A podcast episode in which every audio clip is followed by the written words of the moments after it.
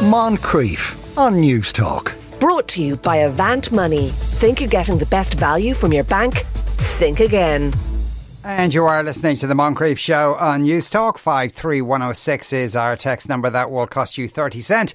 You can follow us on Twitter or send us an email to afternoon at newstalk.com. Uh, now, today, some forests in Kent will become home to creatures who haven't lived there for thousands of years. They are Europe's largest mammal, the bison. But these particular bison are Irish, having been born and bred in Fota Wildlife Park. Sean McKeown is director of Fota. Good afternoon, Sean. Good afternoon, Sean. Uh, what does a bison look like?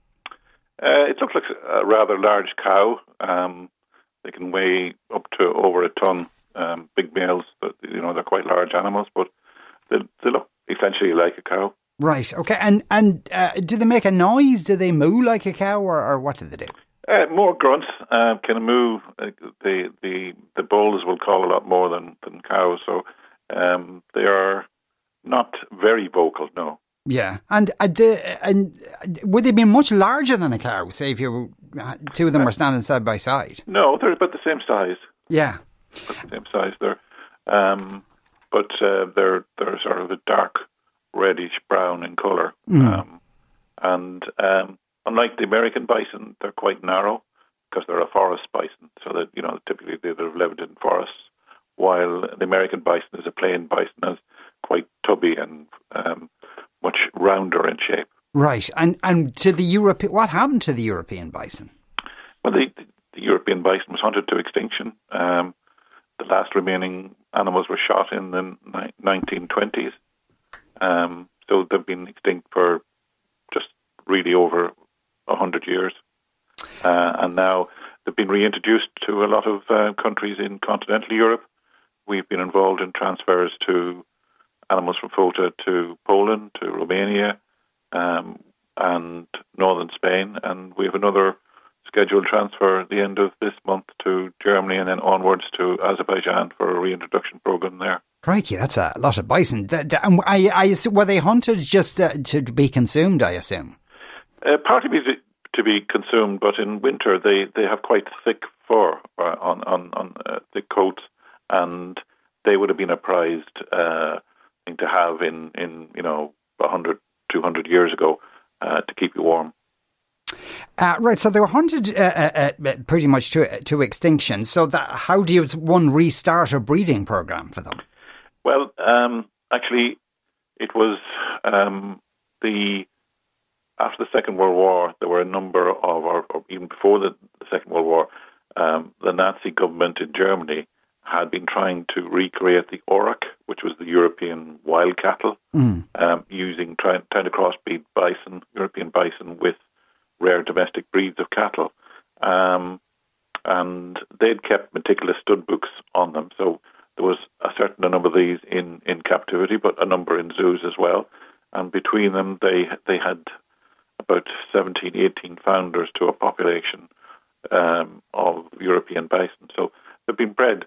Um, basically, that stud book was kept going for you know the last uh, 60, 70 years now, and um, they, the numbers have increased within Europe. There are some private breeders as well, um, but it's mainly uh, under uh, a zoological breeding program called the European. It's called an EEP, which is a, a European breeding and management program, um, which we have for many, many species and a growing number of species because there's a growing number of animals in the wild that are, are facing extinction. Mm. Is it relatively easy to get uh, uh, to encourage uh, bison to breed with each other? Yes, yes, Yeah. It, it's fairly simple. Um, you just put male, a male in with females, and you uh, nine months later you tend to get babies. Yes, all right. So, the, and you, God, you mentioned a lot of countries there, and as I, I, I said in the introduction, there, there, uh, um, two have arrived uh, in the UK now as well. The, the apart from that, these were obviously were uh, were parts of Europe where bison originally lived. Do they have an ecological benefit by reintroducing them? Yes, they're really good at controlling forests, and uh, I just watched a video of them being released uh, earlier on today, um, and it's a, a very thick uh, birch forest.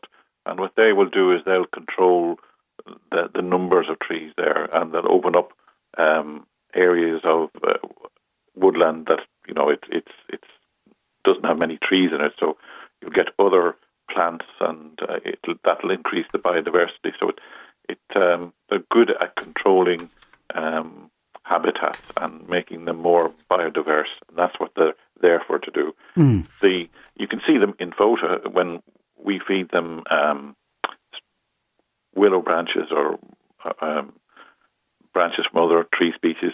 They actually first thing they do they don't eat the leaves. They'll go and they'll try and strip the bark off the off the branch, and um, that's what they do to trees in the wild. They're very good at doing that, and if they if they round strip strip the bark around the tree, then that kills the tree. So um, in in that way they can they can open forests up and have you know younger trees growing up and other other vegetation which supports other wildlife. Right, because that sounds counterintuitive because we're told we should have more trees, and here are uh, creatures kind of actually controlling the numbers of trees. Yeah, yeah, but they're you know those trees fall and go into the ground, and uh, um, that's how you know you get the soil building up, and that's sequestering carbon. Uh, when new trees grow up, they also they also harbour carbon as well. So they help it, and of course the the basically the the bison are made of carbon as well. So yeah. when they die, they they um, they also go into the ground to um, to help the, um, the, the the complete habitat form. And the two who were introduced uh, today, is that all they'll need? Will will that be enough to kind of start, you know, to in time produce larger numbers of bison?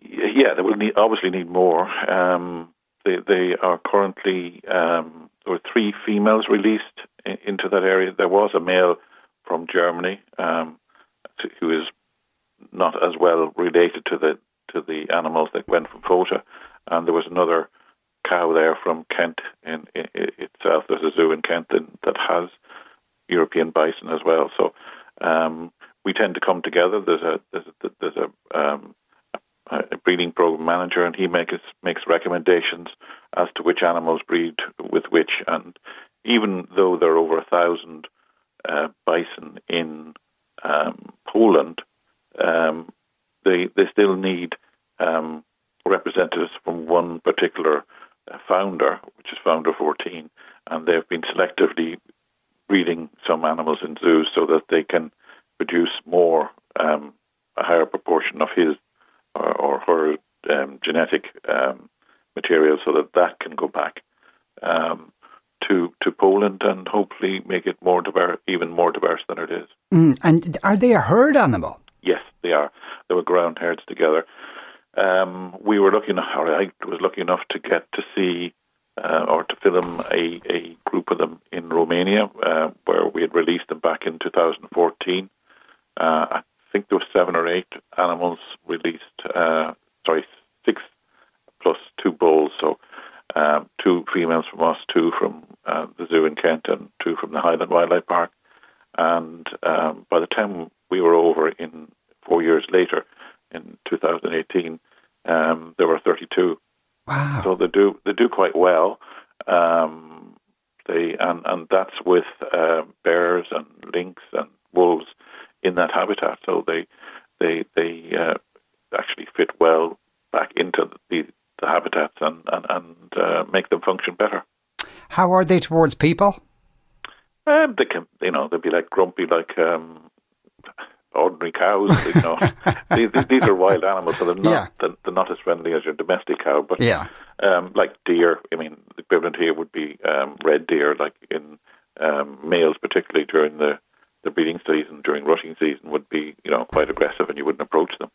So they're not. Uh, and it, the area that they're going into is is, is a fenced area. That, that I think there's 48 kilometres of or miles of fencing, um, um, being fenced off, and um, to to make you know to keep them within an area so they're not going to wander too far. Yeah, and I suppose I, part of the irony is this, as I understand, bison were never native to Ireland. No, um, but they there weren't that many zoos breeding, them, and uh, Fota decided in the, the, late 1990s to start start. Uh, um, we had a, a, fair bit of land, so we were able to uh, provide a, a, good habitat for them, and uh, they've done very well. Um, and we've been able to supply um, lots of, of bison for, for reintroduction programs.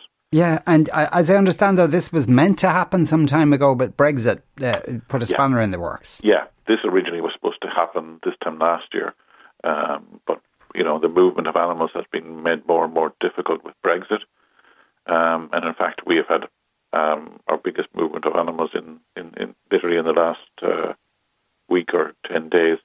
Um, the bison that were released went off on Friday morning. Um, and by ferry to the UK and were in Kent uh, Friday afternoon. So they um, Friday evening, uh, and then they were just released this morning.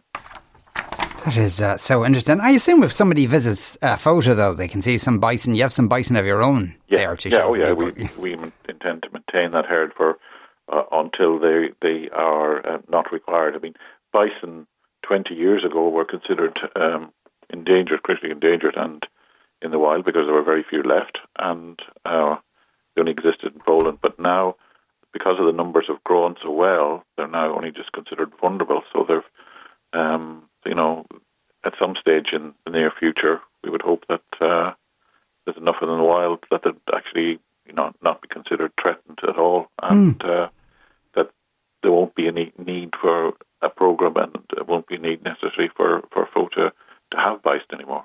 How are the animals doing in the heat today? Uh, they're doing quite well. Probably bison, European bison, would, would probably suffer more than, than most from the heat, uh, but they're used to that sort of heat on the continent anyway. Uh, we we only get about 25, 24, 25 down here in Fota. yes. it's not as continental as as, um, as, as say the uh, UK or even the centre of Ireland. We, yeah. we, we just don't get the heat um, but we don't get the cold either. So we, have a very mild climate, and, and the word fota comes from fod che, which means warm or uh, moist soil. So it's it's it's recognised as a as a, a, fairly unusual climate even within Ireland. Mm. Sean, uh, lovely to talk to you today. That was Sean McKeown there, Director of Fota Wildlife Park. You are listening to the Moncrieff Show on Newstalk. We'll take a break after that. TV on the radio. Moncrieff. Brought to you by Avant Money. Think you're getting the best value from your bank? Think again. Weekdays at 2 p.m.